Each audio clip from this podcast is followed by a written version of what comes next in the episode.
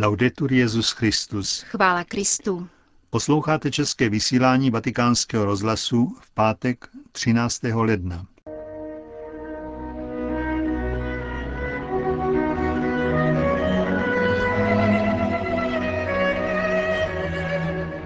Po krátkém zpravodajství vám dnes přinášíme pravidelnou páteční homílii otce Richarda Čemuse k nadcházející neděli. Od mikrofonu zdraví a pěkný poslech přeji Jana Gruberová a Josef Koláček. Zprávy vatikánského rozhlasu. Vatikán. Benedikt XVI. dnes přijal členy italského policejního inspektorátu, který zajišťuje bezpečnost poutníků i svatého otce na území Italské republiky, tedy především na náměstí svatého Petra či při papežských cestách. Tento zvláštní policejní sbor vznikl v roce 1945 a úzce spolupracuje s vatikánskými bezpečnostními složkami. Audience se účastnili řadoví policisté společně se svými prefekty a policejními kaplany. Svatý otec připomněl, že přítomnost poutníků a turistů v centru katolické církve není problematickým jevem, nýbrž bohatstvím a důvodem k hrdosti. Přeji vám, aby pohled na věřící, kteří přicházejí s radostí, pohnutím a v hluboké křesťanské touze do baziliky svatého Petra, posiloval i vaši víru a vašeho ducha, aby vám pomáhal vést život hodný rizích křesťanů a zralých občanů. con una condotta degna di cristiani autentici e di cittadini maturi. Popřál přítomným policistům Benedikt XVI. Pozastavil se poté u významů slov spravedlnost a mír. Oba tyto pojmy jsou v dnešním světě často užívány, avšak někdy v ambivalentním smyslu. La giustizia non è una semplice convenzione umana, Spravedlnost totiž není jen pouhou lidskou konvencí, neboť převládají-li ve jménu spravedlnosti měřítka užitku, prospěchu a zisku, může být pošlapána hodnota a důstojnost lidské bytosti. Spravedlnost je cnost, která usměrňuje lidskou vůli, aby dávala druhému to, co je jeho, to, co mu patří z důvodu jeho bytí a jeho jednání. Rovněž tak mír není pouhou absencí války či pouhým výsledkem lidského úsilí válce zabránit, nýbrž je především božím darem, o který je třeba s vírou prosit a který nachází cestu ke svému uskutečnění v Ježíši Kristu. Skutečný mír je dílem, které je třeba denně budovat pomocí soucitu, solidarity, bratrství a spolupráce každého člověka. solidarietà, fraternità e collaborazione di ciascuno. Řekl Benedikt XVI. členům policejního sboru, který zajišťuje ostrahu Vatikánu ze strany Italské republiky. Jeruzalém. Návštěva delegace západních biskupů ve svaté zemi vynesla znovu na povrch otázku léta se vlekoucích vatikánsko-izraelských jednání o ekonomickém statutu tamní církve. Jde zejména o zdanění katolických institucí, které jako neziskové organizace nejsou sto platit státem požadované kontribuce. Izraelská strana opět deklarovala vůli k vzájemné dohodě v této věci. Optimistou je tentokrát také apoštolský nuncius v Izraeli arcibiskup Antonio Franco. Io credo che si stanno facendo dei progressi. Domnívám se, že pokrok tu je. Lze mluvit o jistém respektu a porozumění pro situaci katolické církve v tomto smyslu, že věřících není mnoho a nejsou natolik bohatí, aby mohli církev podporovat, a že je tedy vždy potřeba podpory univerzální církve. V některých případech se tedy podařilo dosáhnout naprostého zrušení daní a v jiných platíme malý příspěvek. Ve hře je také otázka užívání večeřadla. Snažíme se o dohodu, protože večeřadlo a boží hrob jsou největší poklady, připomínky Ježíšova života. Nestrácíme naději. Pokrok přichází pomalu, s časem, který je potřeba také k bourání zdi předsudků a jistého dědictví minulosti.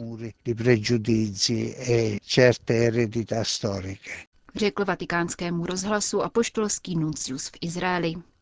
Návštěvu delegace západních biskupů označil arcibiskup Franco za velmi důležitou. Jde totiž také o setkání biskupů s představiteli izraelské zprávy a vytváření atmosféry vzájemné důvěry, tolik potřebné při dlouhých negociacích. Brusel. Evropští biskupové se přihlásili k modelu německé ekonomiky.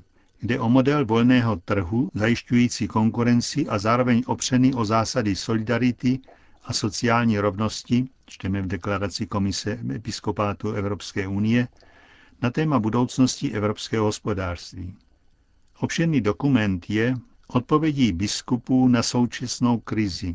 Navrhují v něm evoluci evropského hospodářství podle německého vzoru, kladoucí důraz na odpovědnost a solidaritu. Biskupové naznačují, že volný trh není ve své podstatě nesociální. Připomínají zejména pozitivní roli konkurence. Evropská unie musí bojovat proti monopolům, kartelům, cenovým smlouvám, stejně jako proti omezování konkurence, zneužíváním ekonomických pozic či veřejné pomoci, čteme v dokumentu. Biskupové odsuzují ovšem také ekonomický model, který je zaměřen výlučně na zisk. Zanedbává sociální a ekologické aspekty. Deklarace Komise episkopátu Evropské unie připomíná také nutnost respektu k životnímu prostředí, proto biskupové v této oblasti požadují institucionální záruky na evropské a celosvětové úrovni.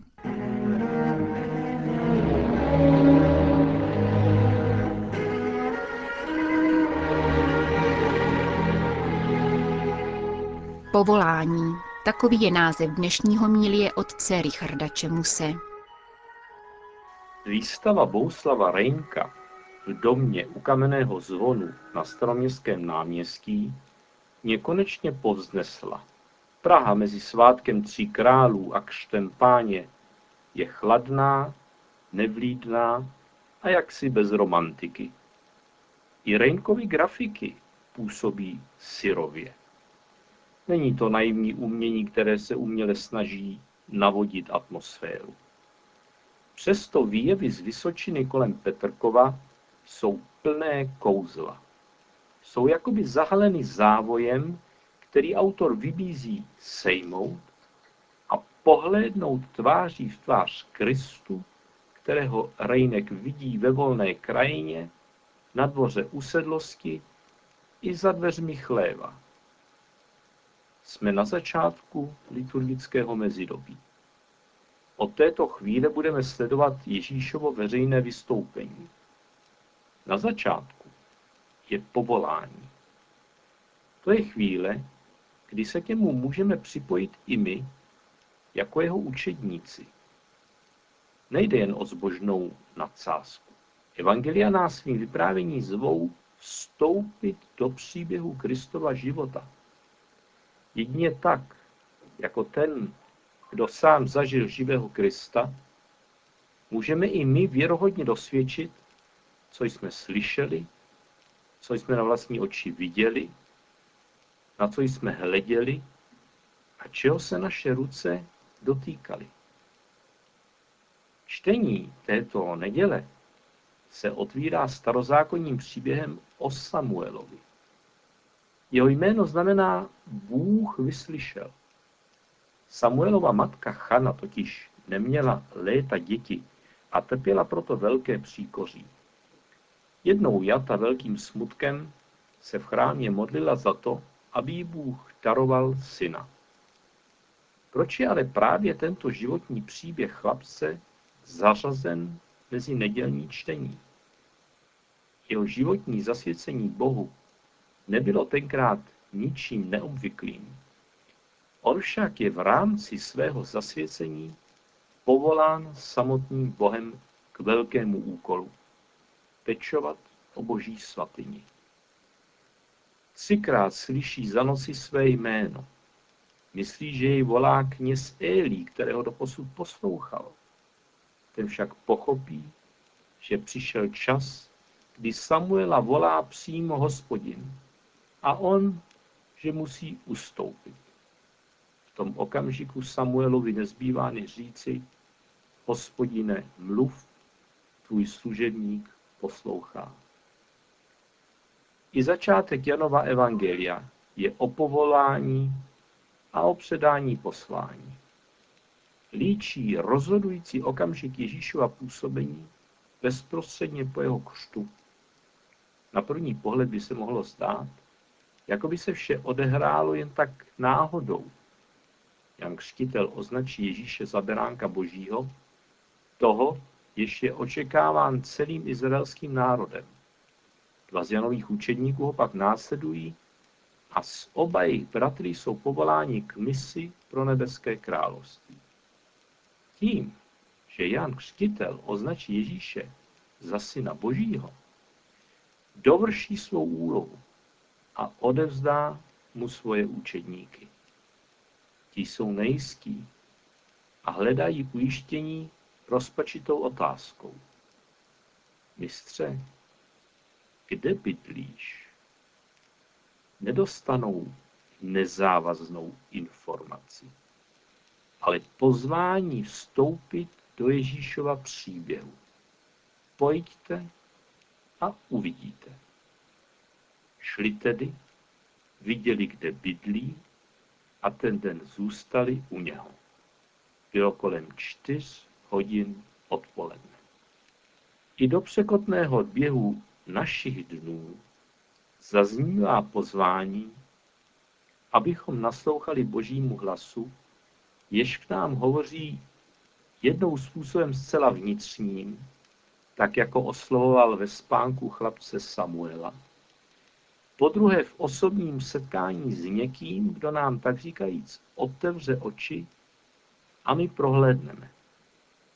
Setkání s někým takovým, jež radikálně změní naši životní orientaci, jež nám umožní setkat se osobně s Kristem a obrátit se, navždy prostoupí celou naši bytost. Ne, na takové setkání není možné zapomenout. Právě proto evangelista Jan píše jasný údaj. Bylo kolem čtyř hodin odpoledne. Náš osobní příběh spásy, hledání cesty k pravdě, se vždy váže na někoho, kdo svým příkladem, laskavostí a duchem vnuchnutým slovem připravuje cestu páně v našich srdcích a sám pak ustoupí. Křesťanství nespočívá v přesvědčení, že existuje Bůh. Ani ne ve vlastní dokonalosti, ale v otevřených uších. Víra je slyšet Boží volání a odpovědět.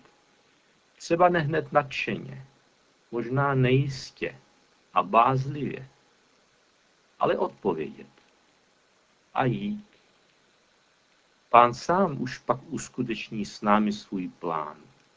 I skrze naše slabosti a chyby, pokud po každé prohře i víře vždy znovu řekneme, mluv, pane, tvůj služebník poslouchá.